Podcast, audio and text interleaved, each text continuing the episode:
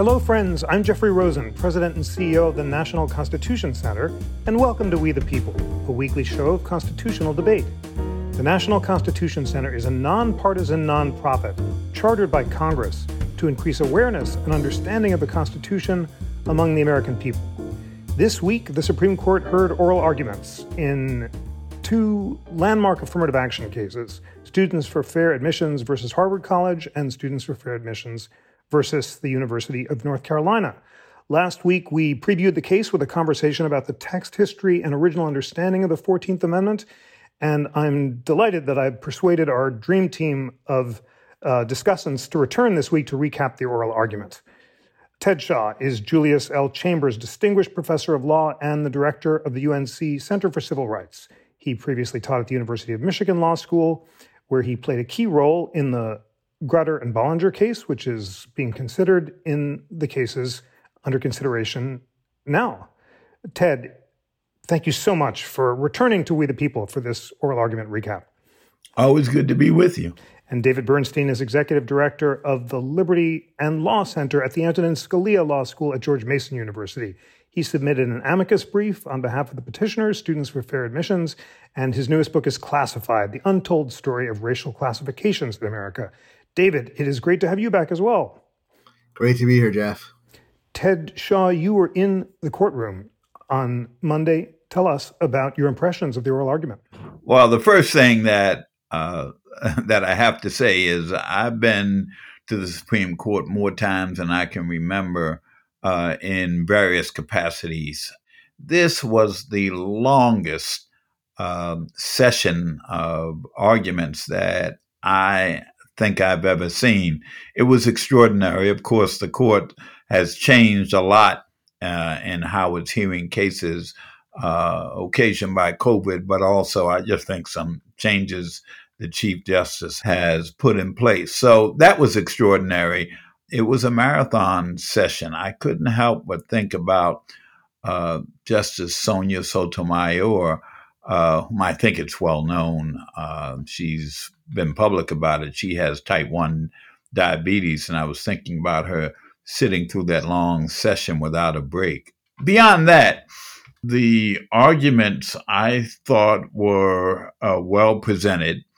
Um, I thought it was a a very thoughtful set of exchanges. I thought all of the advocates were uh, excellent in their presentations on uh, all sides. There's another thing about it that uh, I've had a long interest in.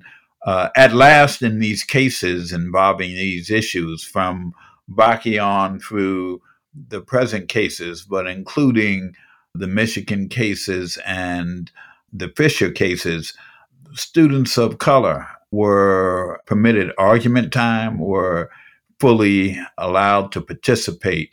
For me, that was a meaningful aspect of uh, these arguments. As for the justices themselves, uh, one couldn't sit there without being very much aware, whatever side of the aisle you're on, of the way that the court has changed. Um, you know, everyone came in looking to see how uh, these arguments, I think, were going to be received differently than uh, the prior cases, and it's clear.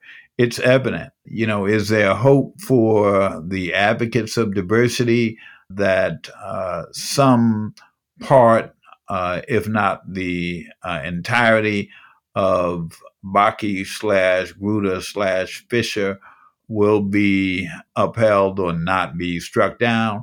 Well, you know, you always uh, have hope, even if it's only as a choice in the face of the alternative, which is despair. But it's clear that we are in another era, another time, and uh, you know, everybody, I think, is expecting there are going to be changes. Thank you so much for that, Ted, and for sharing your experiences in the courtroom. Uh, David Bernstein, uh, Justice Alito seemed to cite your brief in the oral argument. Congratulations for that. Tell our listeners what that exchange was about and, and what your general impressions of the oral argument were. Sure. Well, Justice Alito specifically raised a question I don't think has ever been raised in cases involving affirmative action before, which is about the classifications themselves the litigation generally proceeds as if we know who our classes are. And the only question is, uh, whether the racial classifications or ethnic classifications we're using, uh, whether it satisfies a compelling interest sufficient to get past the 14th Amendment and the Civil Rights Act. But in this case, Justice Alito actually asked rather directly, which is the point I raised in my brief, as to whether the classifications themselves are so inexact, to use the word overbroad, that they are inherently arbitrary, which is a key phrase under the Equal Protection Clause of the 14th Amendment, and being so arbitrary that they are unconstitutional. And the specific example he gave was a person from Afghanistan who might come and say, Well, I contribute to diversity. You don't have a lot of people from Afghanistan in your class, and University of North Carolina would just classify him as Asian. Actually, in pre- in in theory, you should be classified as white under the rules, but the Common App doesn't actually explain what the different classifications mean. The application, the Common App is the application that all the, the universities use. It just says Asian, uh, and it tells you that Middle Easterner is white, but I'm not sure uh, where you'd put Afghanistan. So the underlying uh, government rules that lead to these classifications do classify Afghans as white. Justice Alito said, well, what does someone from Afghanistan have somewhat in common with someone from China? Implying that they're both Asian Americans, uh, which is not quite correct, but it does actually show how confusing and somewhat arbitrary these classifications are that Justice Alito couldn't get it correct uh, himself. In any event, the UNC Counsel try to sort of square the circle and say, well, we consider everyone individually. So if someone's from Afghanistan, that would be interesting, and we consider them individually. And Justice Alito responded, well, if you're considering everyone individually, why do you need them to check the boxes to begin with? And went back and forth like that for a few minutes and didn't really, uh, I don't think it, came to a very satisfactory conclusion. Uh, but uh, so that's an issue that's now sort of on the table, which I think uh, really previously has been alluded to at most in sort of side comments by justices and their opinions, which, but it might wind up being uh, uh, more front and center uh, this time. As far as the arguments went overall, I was actually a little surprised um, that both the liberal justices and counsel for the plaintiffs didn't try to do what often ha- has happened in the past in these cases and try to find an argument that maybe two of the conservative justices might be willing to latch on to to save affirmative action at least uh, temporarily. Uh, in other words, there could have I, I could have seen arguments that would have said that Harvard and UNC lose in this particular case, but we're not saying that race can never be used. In particular, there was a lot of discussion about in the Harvard case about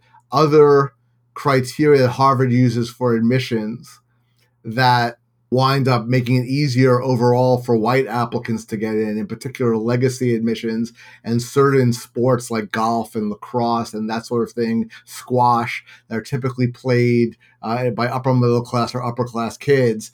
Uh, and I could imagine a compromise opinion, at least in theory, that would say, look, you are allowed to use race because com- diversity is a compelling interest, but only after you have gotten rid of other criteria you use that aren't essential to your mission that benefit uh, the majority, the white majority. Once you've gotten rid of those, uh, then you could use race. The argument that was being used by the players was basically, well, that wouldn't get us to where we want to be diversity wise still. But I think the counter argument would then be, well, nevertheless, you'll be using race less. And since you're supposed to be using race in a narrowly tailored way, uh, that would make it more narrowly tailored. But I didn't see anyone really seizing on that or any other arguments that would allow the court to rule in favor of the plaintiffs in this case, but not get rid of the legality or abolish the legality of preferences for future cases. It was really, really, they really seem to be sort of telling the justices implicitly it's all or nothing. Either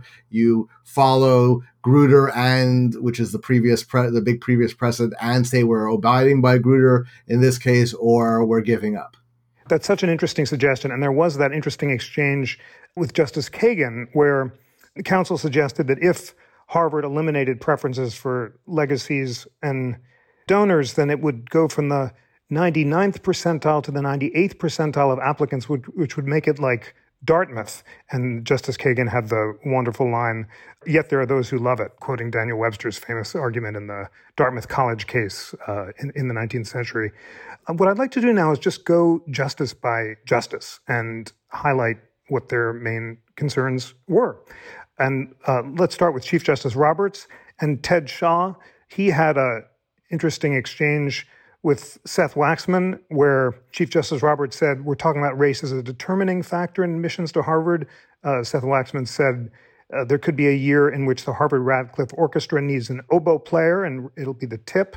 And Chief Justice Roberts said, We did not fight a civil war about oboe players. What did you make about that exchange and about Chief Justice Roberts' questions more generally? Well, uh, first, if I may, and it's related to what you're pointing to with respect to oboe players, uh, one of the ironic things, um, I think, David, about what you may be suggesting is that all of these other considerations, whether it's uh, legacies, whether it's uh, people who uh, engage in activities that are mostly engaged in by white folks or whatever, those things are not subject to strict scrutiny. In some ways, I think I might hear hints of uh, of an effects test in the point you're making. If you suggest that maybe they ought to get rid of those other considerations, there's nothing that would compel them to do that, um, even if we may think they're bad as a matter of policy. Chief Justice Roberts um, is well known for his opposition to affirmative action slash diversity efforts, to considerations of race. Um, he is the intellectual descendant or heir of former Chief Justice Rehnquist, and it's hard to think about many cases in which he is uh, ruled in favor of uh, either diversity efforts or affirmative action, although people have been thinking that perhaps his institutionalism would give pause, give him pause with respect to overturning precedent. I thought that uh, those questions, yeah, of course, we didn't fight a civil war about oboe players. Uh, there's an irony of conservatives becoming, uh, in some ways, purists uh, when it comes to issues of race in our jurisprudence. Uh, you know, the idea that any consideration of race uh, is discrimination.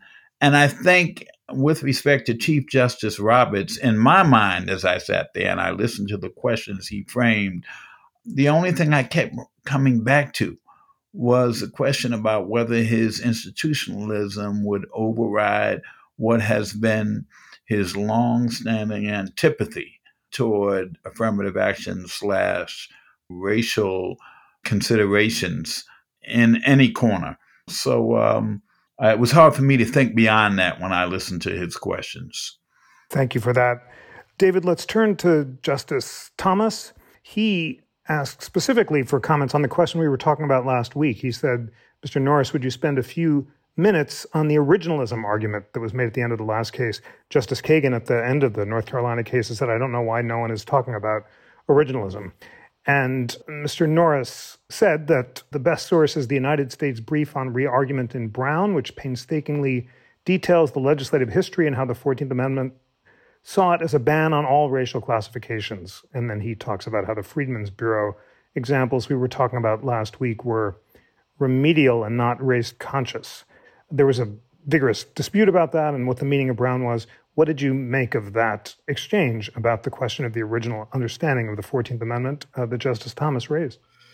Yeah, I thought um, I thought actually uh, counsel did a pretty good job overall of addressing the originalism argument.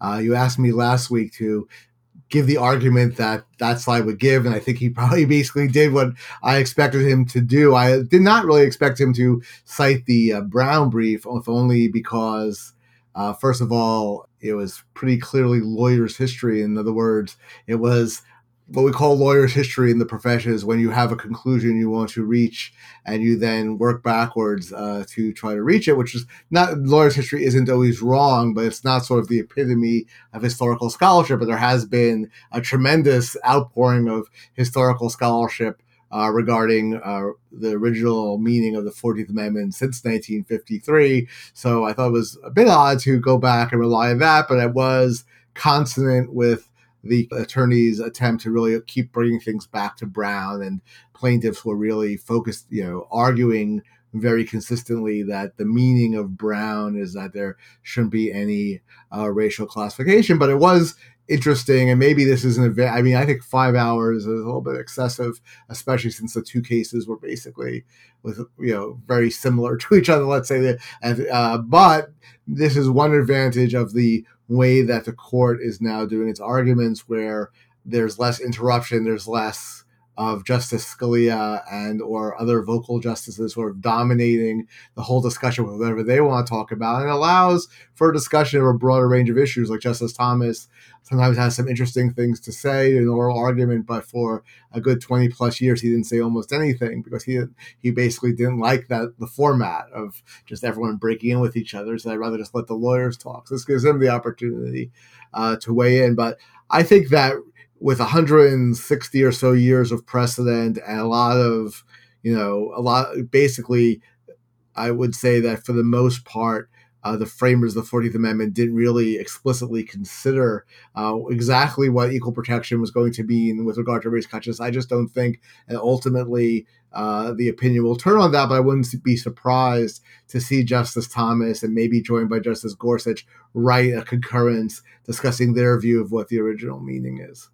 Ted, I need to ask what you thought about the discussion of the meaning of Brown. The Solicitor General, Elizabeth Prelogar, said that Brown was very much not about a ban on all race consciousness, but but an effort to help black people. What did you think about that and the and the position of the various justices on the on the meaning of Brown and colorblindness? As you asked that question, I was just making a note to myself about that issue, whether Brown said that all race consciousness was banned uh, by the 14th Amendment. Uh, you know, she was right about that score. Um, Brown didn't say that. Uh, what Brown said, and there's still a lot of discourse about what Brown meant, even though the case is uh, part of the enshrined jurisprudence of the United States. But what Brown said was that in the field of public education, uh, separate but equal is unconstitutional. It didn't go further than that in that moment.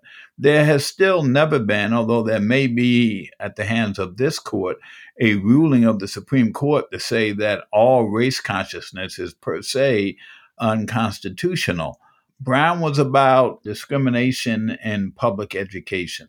And to the extent that some people have tried to interpret Brown uh, to include Justice Harlan's statement in dissent in Plessy that the Constitution is completely colorblind. Uh, he didn't say completely, but the Constitution is colorblind. That's not something that has yet been embraced by the Supreme Court. So, on that score, I think she was technically correct. But again, I'm mindful of the changes on this court. I read the briefs uh, several times, the amici briefs, and there were many of them. And I read them the week before last and thought to myself, they are so excellent. There's no way uh, we, the pro diversity side, uh, could lose. But then I would think about this court and I would think, there's no way we can win. David, let's return to our justice lineup. Justice Alito came next. He asked lots of questions about the way affirmative action works, including about the meaning of the term underrepresented minority. What does that mean? He said. He asked about evidence that Harvard gave Asian American applicants lower personal scores, and he asked whether Harvard sold Justice Powell a bill of goods about the fairness of its admissions process. Uh, tell us about what Justice Alito was interested in. So I think Justice Alito, he, uh, like we already said, raised the issue of the classifications themselves. He previously, in Fisher, uh, the prior affirmative action case, quoted a brief from the Asian American Legal Defense. I don't remember exactly what the name of the group was, saying something very similar. Uh, that is that what possible commonalities could we find between all the different ethnic groups that incorporate and national groups that incorporate within the term Asian. And I think he was getting, you know, trying to get into the nuts of bolts of this because it was actually uh, a little surprising to me. Counsel, especially for North Carolina, was being very slippery about some of these issues, and I wasn't really sure whether it was intentional. They really didn't get properly mooted and prepared for the issue of how their processes actually work, other than to repeat over and over that we engage in holistic uh, review, which was uh, sort of a mantra for both sides.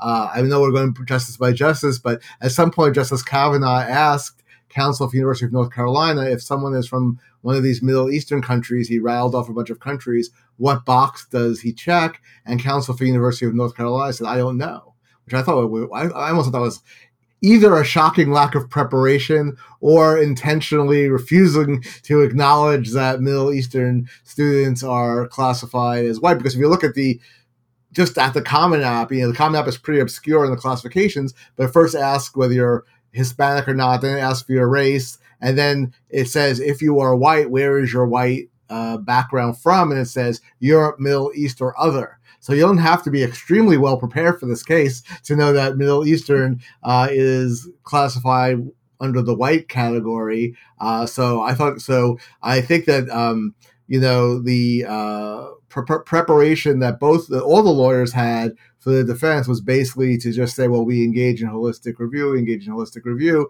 uh, and Alito is trying to drill down, say, okay, but um, there are several colloquies where they say, well, it, it's never dispositive. We always engage in holistic review. And then Alito would say, well, why does anyone need to check a box then? And they say, oh, well, you need to check the box because then we'd have, otherwise we wouldn't be able to meet uh, what we want to do with regard to diversity. And then Alito would say, but you just said it, it doesn't make a difference. And it, again, not very productive conclusions there, but Alito is trying to uh, really get to how does this actually work in progress? Don't just repeat holistic review over and over. Ted, let's talk about Justice Sotomayor. She had a lot of powerful points, including the 25 year expiration date that Grutter identified, which would expire in 2028, uh, might not be enough time to achieve genuine diversity. And she also emphasized that sometimes race does correlate to some experiences and not others. If you're black, you're more likely to be in an under resourced school. You're more likely to be taught by teachers who are not as qualified as others. You're more likely to be viewed as less academic and having less academic potential. How do you tease that out? Um, tell us about those and other concerns of Justice Sotomayor. Well, she did make those uh, those points. No one mentioned, and I mentioned, I probably mentioned this last week. No one mentioned the fact that uh, even Justice O'Connor backed away from the 25 years uh, after she was off the court. Uh, but she's also she doesn't have the kinds of influence, of course, she had while she was on the court. But it was never uh, that was never a holding. Uh, that doesn't get in the way of uh, the conservatives on the court trying to interpret it or apply it as a hard and fast deadline. I thought that Justice Sotomayor um, spoke to that, although I wish somebody would point out. Well, actually, she did at some point. I think it was either she or Kagan pointed out that uh, diversity, if that's the consideration, that doesn't end. Um, and the question is going to be whether or not uh, the institutions have to do something to achieve diversity. There may come a time when they no longer have to have a thumb on the scale. And I thought that was right on point. But the other thing that Justice Sotomayor did, I thought very effectively, Alito and some of the other justices were uh, focused on this checking the box. I mean, that was so important to them. Uh, and I think she totally demolished that point. That's not to say that I don't expect that they are going to abandon it, but she made the point that those boxes uh, to which they refer are not uh, constructed or um, placed there by the institutions. That that's uh, in the Common App and even there, they don't have impact or effect in admissions decision. And so I thought that she did a good job of, of countering that uh, check the box, which uh, that reductionist argument that the conservatives were focusing on. And, uh, you know, in general, uh, I thought that she took apart uh, a number of arguments that were being um, proffered, uh, including the point about the educational benefits of diversity that uh, Justice Thomas kept asking about over and over again, uh, you know, and seemed, uh, well, not seemed, he made it clear that he wasn't moved by the responses he heard, uh, nor was he moved by uh, at UNC in the UNC case, the arguments made about the atmosphere on the campus with respect to uh, racial hostility. Um, I thought she picked up on those points very effectively. David, let's talk about Justice Kagan. She several times asked counsel, Do you think that there's a value to racial diversity? What about in the military? What about justices hiring law clerks? Um, is there a value in diversity. And, and she made a, a strong statement about how I thought the whole point of America was pluralism and different people working together. What was the legal significance of those exchanges with Justice Kagan about whether or not there's a compelling interest in diversity? Well, I think that um, to some extent it's an elaboration of Justice Sotomayor's point. I don't think that it's really deniable that to some extent people of different of what we call racial groups in the United States will uh, bring different perspectives, whether the classifications are uh, sufficiently um, well designed to do that for all the groups is a separate question, but certainly I could easily imagine you know a difference in the class discussing you know, certain criminal justice issues or certain other issues between a class that was half African American and half white and one that was 100% of either. And I promised last week, I said uh, Jeff, Jeff, himself wrote a good piece about that based on his experiences at, as a GW, uh, George Washington University law professor quite a while ago, and the Republicans always stuck with me. Uh, but I also think she was trying to do two things, one of which is she was appealing to the court's conservative with a small uh, c nature, that the court is an elitist institution uh, until recently, all the justices had gone to Harvard or Yale, just to give you uh, some some sense of that. They are, of course, they tend to get invited to, you know, they tend to hang around with elite members of society and be concerned with the views of their own social class.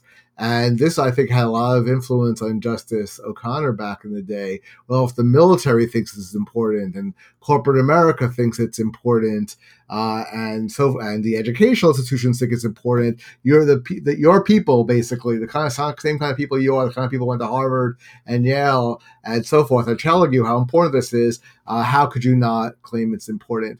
And I think that um, what that line of questioning is missing in practice is that the justices on the right have a very different outlook, I think, than previous generations. First of all, the Federalist Society on on the sort of pulling side of this has been very effective at creating something of a counter establishment where one's social network and uh, other networks tend to be like-minded people, not just people from your own sort of group, not people who attend Nina Totenberg's uh, cocktail receptions uh, and other Georgetown cocktail parties. But also, I think that there's been on the push side, pushing the justices away from uh, the establishment. The establishment at the univer- at the law at the law school level, at the media level, at the corporate level, has been so hostile to some of the justices that they don't really care what these people think anymore.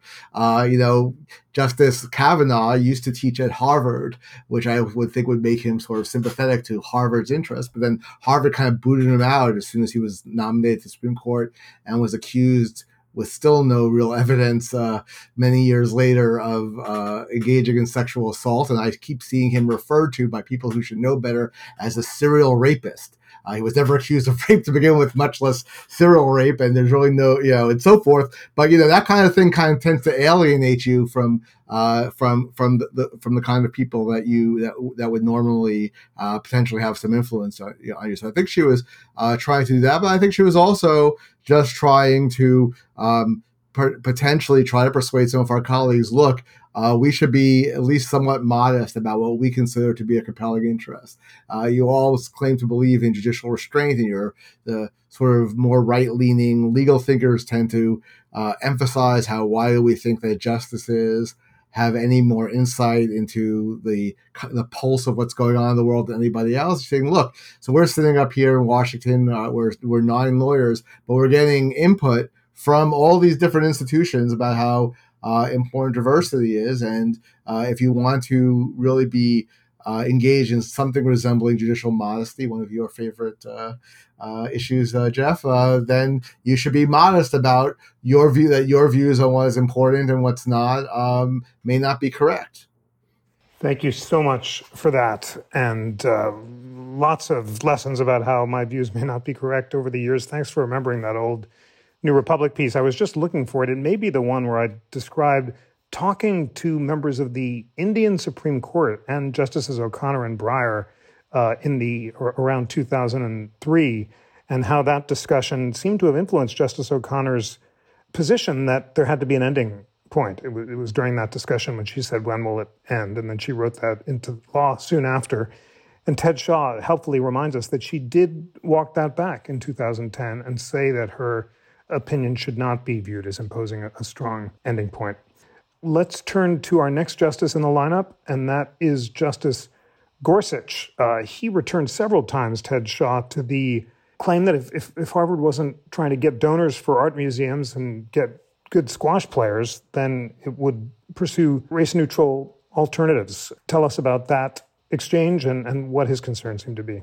He did make that point and seemed to to want to uh, pursue it at more depth. And it's somewhat of a different point, but it reminded me of uh, Justice Thomas's opinion in uh, the Grutter case, in which he said that Michigan didn't have to pursue what it defined as excellence. It could lower its standards and uh, it wouldn't have as much of a challenge in admitting students of color, particularly African American students. Well, uh, Gorsuch's point was not quite that point. But my reaction to his point is that diversity, uh, when it was adopted by Justice Powell, and as it has been developed over the years and pursued, is diversity um, writ large. And so I find it ironic that now some people are suggesting that institutions shouldn't be able to pursue other forms of diversity, uh, including the legacy or the uh, people who make donations, etc. I mean, that certainly is not racial. And as a consequence, strict scrutiny doesn't apply. And so, whatever you think about, arguably, whatever you think about those priorities of the institution. They're not totally irrational. You may disagree with them. And so it's interesting that that's being raised in the context of diversity, saying that, okay, the institutions can walk that back, and that would uh, perhaps allow them some space to do what they're trying to do with respect to race. I'm not sure I see that. And that doesn't mean that I don't have sympathy for uh, the anti, um, uh, uh, you know, alumni or anti fundraising, you know, efforts, etc. But that stuff isn't going to change. That's my point. Uh, whatever Justice Gorsuch was getting at, uh, I don't see those things as going away, and I don't think the Supreme Court can press those issues. And I have no doubt that if they came to the court on their own, outside the context of this diversity case involving issues of race, uh, the court wouldn't have any sympathy for arguments that institutions should be barred from those considerations. Well, that brings us to Justice Kavanaugh. And on the question of race neutral alternatives, he offered three. He said, your position will put a lot of pressure going forward if it's accepted on what qualifies as a race neutral alternative. And he asked counsel whether the following three were race neutral. Uh, you said socioeconomic is race neutral, top 10% plan, race neutral. What if a college were going to give a plus to descendants of slaves? Is that race neutral? And counsel said, no, that was not race neutral. Uh, David Bernstein, what did you make of that exchange and Justice Kavanaugh's other questions? Well, I find that I found that fascinating in part because I think uh, there are two prominent people that, or at least mildly prominent people who I know of who've raised the issue of whether uh, you could have preferences that would be limited to descendants of slaves and that would be a non-racial classification. One of those was me because I talked about this in both my book and on the Volokh conspiracy. Then about a month later, Nicole Hannah-Jones, the editor from the New York Times and the who's running the 1619 project, I'm sure not getting the idea from me, but coming up with it independently, tweeted out that you know it looks like affirmative action is going down, but why do we need affirmative action for like people like Cuban Americans anyway? It should be limited to descendants of slaves, and maybe that's it will be even better.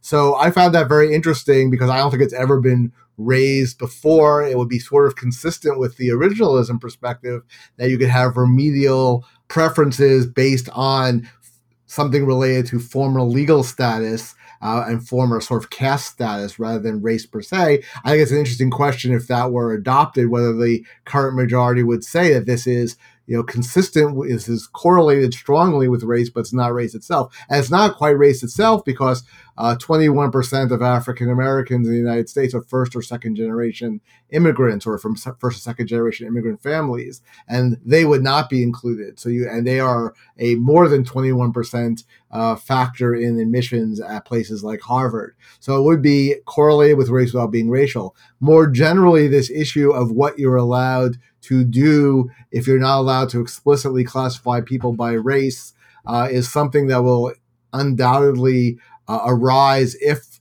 uh, Harvard and UNC lose.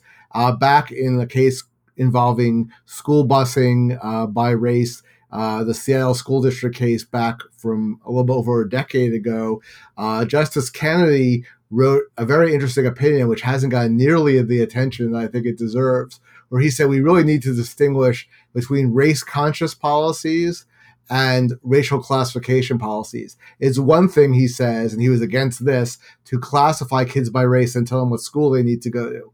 It's another uh, thing to say, hey, we have two different places where we could put the new public school. If we put it in location A, the public school will be 98% white. If we put it in location B, it'll be 70% white, 20% African American, 10% Hispanic. And that would be better from social policy. And Justice Kennedy's argument was that that's race conscious. But that sort of race consciousness for non invidious purposes should be permitted even if we crack down on classification. But he was the only one to join that opinion. So I don't but that but you know, justices don't always join opinions even when they agree with the basic point if they don't think it's necessary for the case. So I think it's an interesting question to what extent if assuming Harvard and UNC lose, the court would be willing to countenance uh, admissions policies that would be uh, created in part, in large part, because they want to keep ensuring a certain level of racial diversity, but have other good aspects like 10% plans taking the top 10% uh, of each class, each high school class in the state. That does add racial diversity, but it also makes sure that the benefits of state universities are spread throughout the state. It encourages strong students not to transfer to stronger high schools because they want to stay the top 10% of the class, which is good for the weaker high schools to have some good students there, and so forth. So the question is if race is the motive, but not the only motive, and you're not classifying anybody, does that pass strict scrutiny? I think that remains to be seen. Thanks very much for that and for reintroducing that distinction that Justice Kennedy made, which you mentioned last week, between racial classification policies and race conscious policies for non invidious purposes. Ted Shaw, we're turning now to Justice Barrett. She asked a bunch of times how colleges could consider application essays where the applicant talked about cultural traditions related to race and she was also very interested in finding out when the endpoint would be for considering race in college admissions. Several justices focused on those two questions. What did you make of them? Well, I don't know how much I have to add to the endpoint issue. I, I kind of spoken to that already, except that let me put it this way: the the slavery through Jim Crow continuum, uh, and I keep saying you have to consider those together. They're not entirely two separate uh, phenomena that accounts for enormously more years in American history than this period since the end of Jim Crow segregation, since the end of the 1960s. And so the notion that um, this should be cured already and race will disappear isn't, I think, logically consistent, but it also is inconsistent with the facts as we see them with respect to the role that race still plays in inequality in American life. Uh, but I also wanted to turn to this um, other point she made. She, I think, the question that she asked in some ways paralleled some of the questions um, by uh, Justice Brown Jackson with respect to somebody writing an essay talking about pride and um, etc. You know, what happens if somebody is saying that all of this experience of being an African American is integral to my uh, life and my experience. I think she might have some sympathy for that.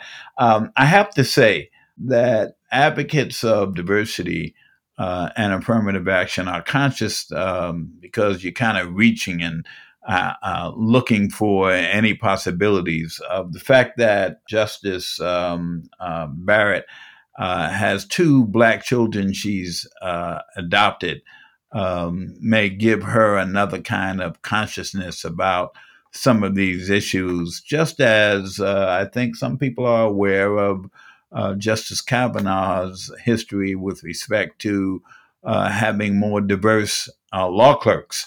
Do we think, or do I think that that necessarily means that they'll they will be the two votes that will save the day for diversity? Um, uh, advocates. Uh, I'm not sure I think that, but when people think about the possibilities, uh, they're conscious of that.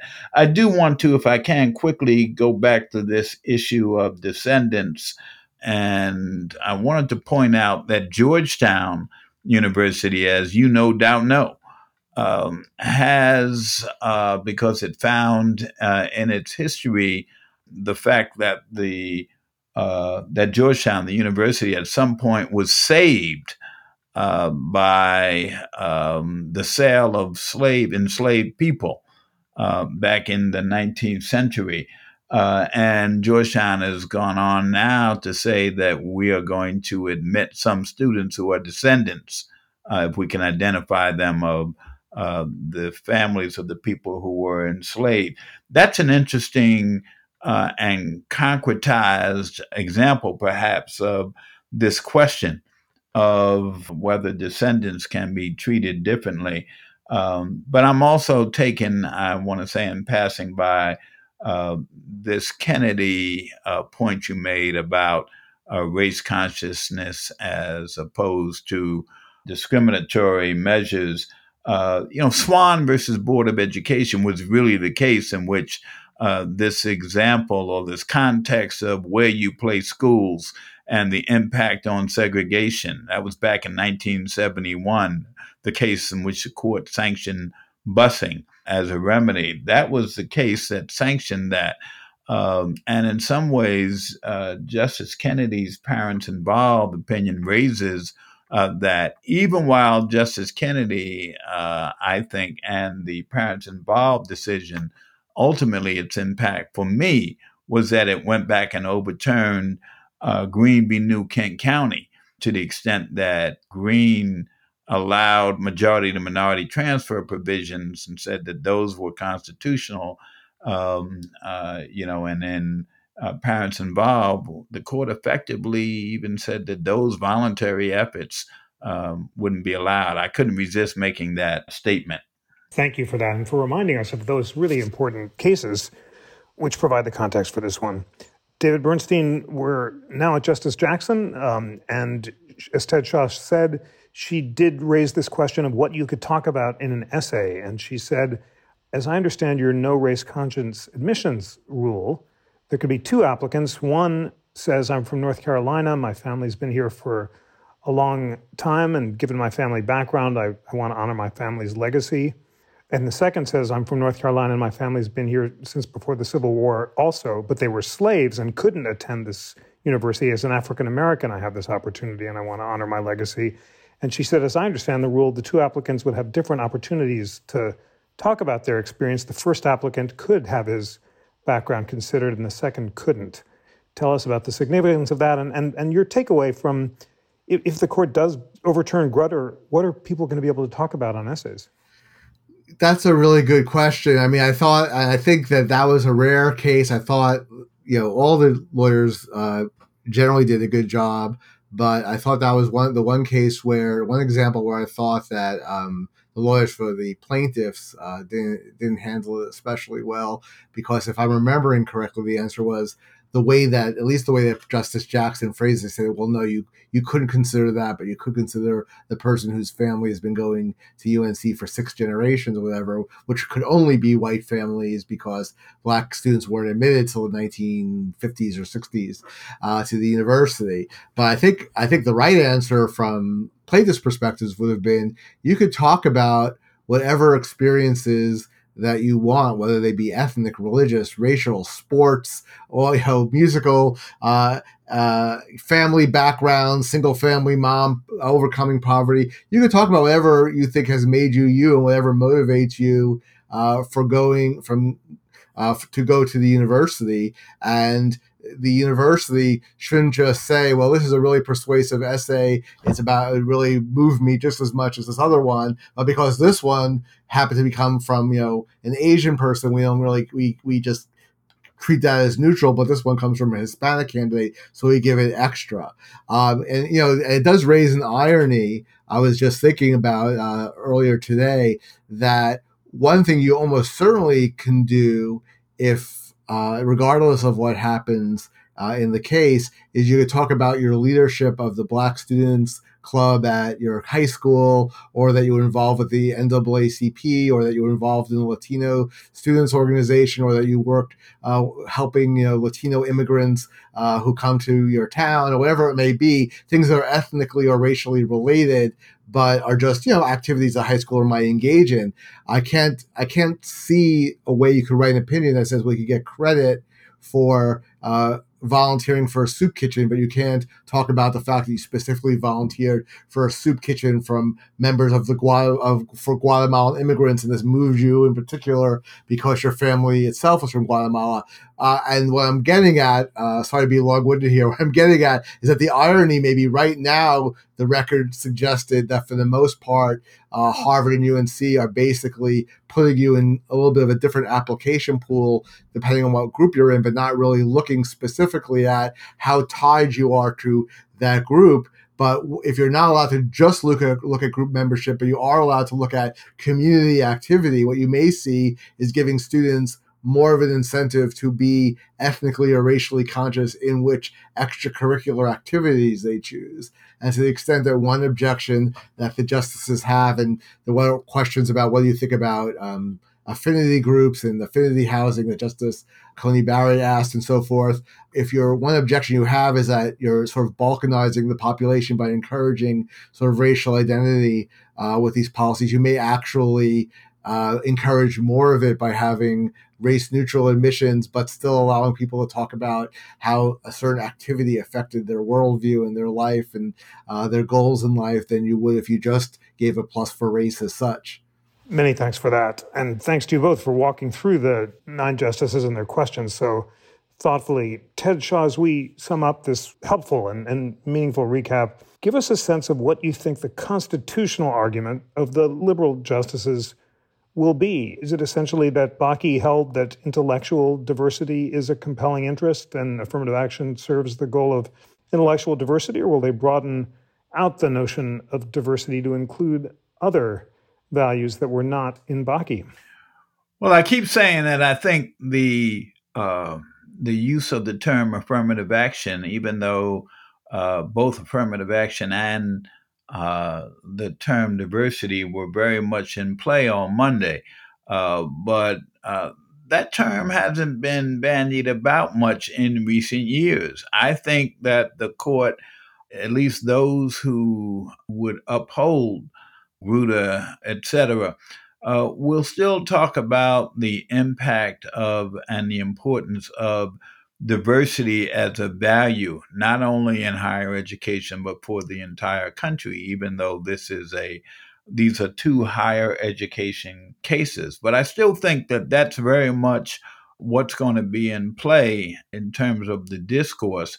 Uh, just as I think the conservatives on the court are uh, going to focus on colorblindness and basically a, a vision of the Constitution that SFFA um, has been pushing. Also, you know, again, the impact of the issues raised on behalf of Asians and Asian Americans. Um, it's going to be very interesting to see how uh, those play out in whatever is ultimately decided. I think that uh, there was a lot of concern on the part of the court about Asians and Asian Americans and discrimination against them.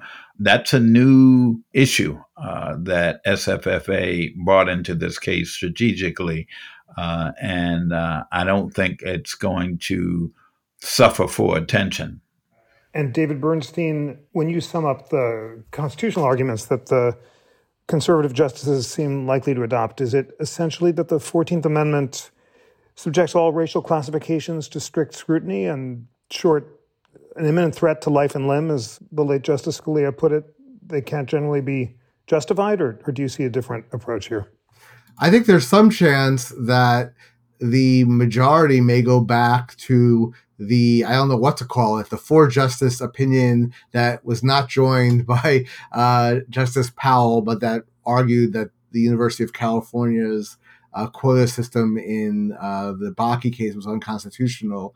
Uh, they did not rely on the 14th Amendment. They relied on the plain meaning of the 1964 Civil Rights Act, which bans discrimination in higher education. Uh, I think Gorsuch was particularly interested in this because Gorsuch famously wrote a plain meaning opinion saying that transgender individuals are protected from discrimination uh, based on sex because based on sex means based on sex. And if you treat someone differently because they wear women's clothes when they're biologically a man, and if you would treat them if they if you wear women's clothes when you're biologically a woman, you're engaging in sex discrimination and so on.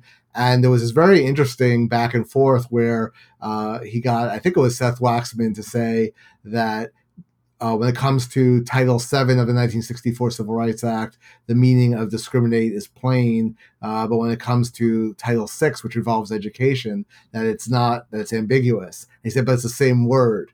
So that, putting aside the interest that one might have in that specific discussion, which was which was interesting, uh, I think it showed that at least Justice Gorsuch was very interested in the possibility of focusing on uh, the 1964 Civil Rights Act, currently the rule is that we uh, interpret both the 64 acts title 6 and the 14th amendment the same way but i'm not really sure there's any good reason to think they mean exactly the same thing.